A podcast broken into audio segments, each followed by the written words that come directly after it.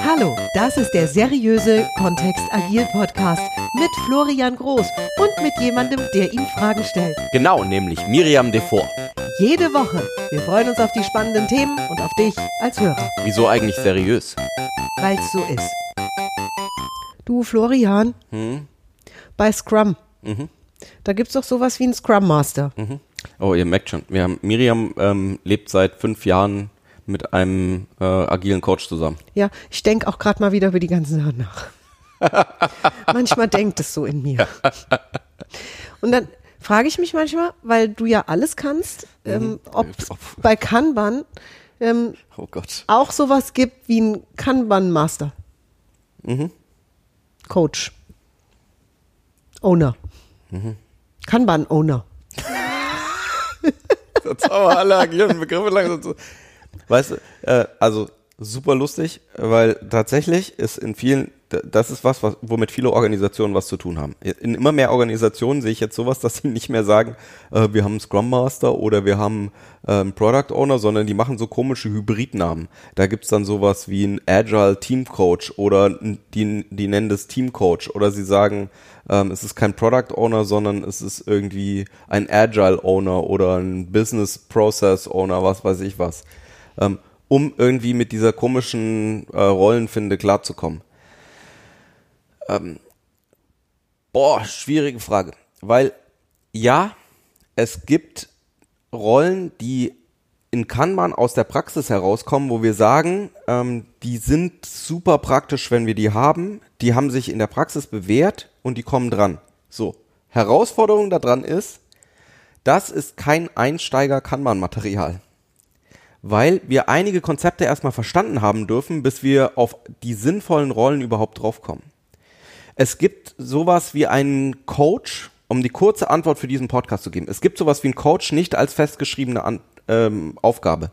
Es gibt äh, Coaches und Trainer, die sich darauf spezialisiert haben, auch so Kanban-Einführungen zu machen und Kanban eben zu coachen auf dem Team-Level, auf dem Organisationslevel, auf ganz vielen unterschiedlichen Varianten. Ähm, da bin ich ja dann auch zum Teil eben auf einer Portfolio-Ebene unterwegs oder auf so komischen Stichworten. Ich sehe schon, Miriam verdreht schon die Augen innerlich. Okay.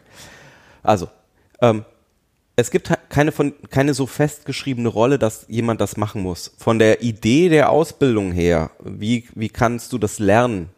Gibt's ähm, an der Kanban University der typische Einstieg ist der ähm, KMP 1, der Kanban Management Professional 1. Und worum geht's da? Da geht's drum äh, erstmal Fluss zu erleben.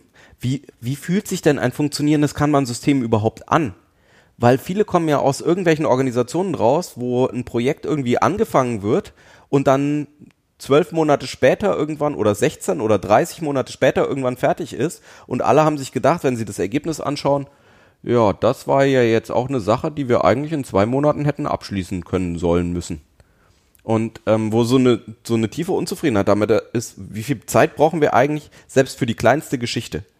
Und ähm, in dieser im Kanban Management Professional 1 geht es eben darum, überhaupt mal den Fluss wieder zu erleben und die ersten Experimente zu machen, das ins Gefühl reinzubekommen, dass du wieder eine Idee dafür hast und wieder eine Begeisterung vielleicht auch. Ja, Arbeit darf sich schnell und gut und richtig anfühlen und kann tatsächlich wertstiftend sein. Das ist das eine. Und das zweite ist, wie kann ich ein Kanban-System bauen? Also für einen Teamkontext, wie können wir damit anfangen? Das Akronym, das, das Stichwort an der Stelle ist Static. Der systemische Ansatz, ein Kanban-System zu implementieren. System Thinking Approach to Implementing Kanban. Das ist das, was in der Grund, das klingt cool, ne? Aber mega. Boah, ich bin immer mehr dran, die Ausbildung auch Buzzword selber zu Bingo. machen. Wirklich. Weil ich einfach auch diese ganzen Worte kennen möchte. Ja, ja, genau. Ja. Wir arbeiten ja schon mit Kanban. Also wir tatsächlich machen ja Kanban in der Firma. Ja. Und mit zunehmender Begeisterung und mit zunehmender Komplexität. Ich bin unfassbar stolz auf mich. Ähm, mal abgesehen davon, dass es mir den Überblick über meine Arbeit sehr stark erleichtert. Und ich jetzt erst Sollen wir aus dem entdecke. Nähkästchen plaudern? Nein, ich finde, die Geschichte passt nicht in diesen Podcast. Die passt besser in unseren Kontext-Denken-Podcast. da, wo wir über Kommunikation reden und NLP und so ein Kram. Da gibt's ja auch schöne Fremdworte. Wenn du auf Fremdworte stehst, komm doch auch mal rüber nach Also, falls du dich so ein Kontext. bisschen mit Tools auskennst, wir haben lange Zeit Trello genutzt und ähm, Es war wunderschön. War wunderschön, wirklich. Es war, es war eine tolle Zeit. Eine der Herausforderungen daran ist eben, wie, wie gehen wir mit Statistiken um und wie können wir ähm, bestimmte Sachen machen. Es gibt, klar, dann gibt es so, so Tools wie Nave, die darauf aufsetzen, die ähm, eben Planbarkeit oder Vorhersagbarkeit daraus zerren. Nur das ist vielleicht ein anderer Podcast. Inzwischen nehmen wir ein, ein, ein reines Kanban-Tool, um eben auch mehr in diesen ganzen Praktiken drin zu sein, wie Limitierung des äh, Limitierung der gleichzeitigen Arbeit, die im System drin ist, WIP-Limits ähm, und all diese Sachen. So, du hattest die Frage nach dem Coach eigentlich gestellt, ne? Im Kanban Management Professional 2 in, dem, in diesem zweiten Teil der Ausbildung zum Kanban Management Professional. Da geht's dann um die Hochskalierung, da geht's um, wie gehe ich eigentlich mit Widerständen um, wie kann ich das sinnvoll einführen, ähm, wie kann ich das machen. Und da geht's auch ähm, sehr stark drum, welche Ereignisse ähm, gibt's, um jetzt in einer, in, in einer agilen Standardsprache vielleicht zu bleiben. Früher hätte man vielleicht Meetings gesagt, dann kann man heißen die Kadenzen, also welche, welche regelmäßigen Treffen von Menschen gibt's denn, wo die gemeinsam mit einer bestimmten Intention was machen? Was hat sich aus der Praxis heraus denn tatsächlich bewährt, das dich nach vorne bringt? Und ähm, in diesem Zuge geht's auch um zwei Rollen. Und die eine Rolle hat was damit zu tun, dass wir ähm, in Organisationen ja Leute brauchen, die aus diesem Pool von Themen, die wir theoretisch tun könnten, also wo jemand eine geile Idee hatte, so, das könnten wir doch machen oder das könnten wir doch machen oder das könnten wir doch machen. Das, was in Scrum ein, in einem Product Backlog diese 400 Einträge wären, von denen alle Stakeholder wissen, das schaffen wir sowieso alles nicht. Die unteren 250 werden einfach auf alle Ewigkeit verdümpeln und ver, wenn da nie drankommen aus diesen Optionen irgendwas Sinnvolles zu machen. Da gibt's jemanden, der sich darauf spezialisiert und dann gibt's eine Rolle, die sich darum kümmert, die Abarbeitung gleichmäßig und ähm, vorhersagbar zu machen. Da eine Vorhersagbarkeit reinzubringen und tatsächlich eine evolutionäre Verbesserung dazu machen, dass wir für einen Kunden schnell liefern können, weil das ist dann die Geschäftsagilität. Das ist diese Business Agility, nach der die Unternehmen eigentlich streben. Und ähm, dann ist die Rolle des Coaches nach einer Einführung tatsächlich meinem Gefühl nach weniger als in anderen agilen Techniken oder Frameworks.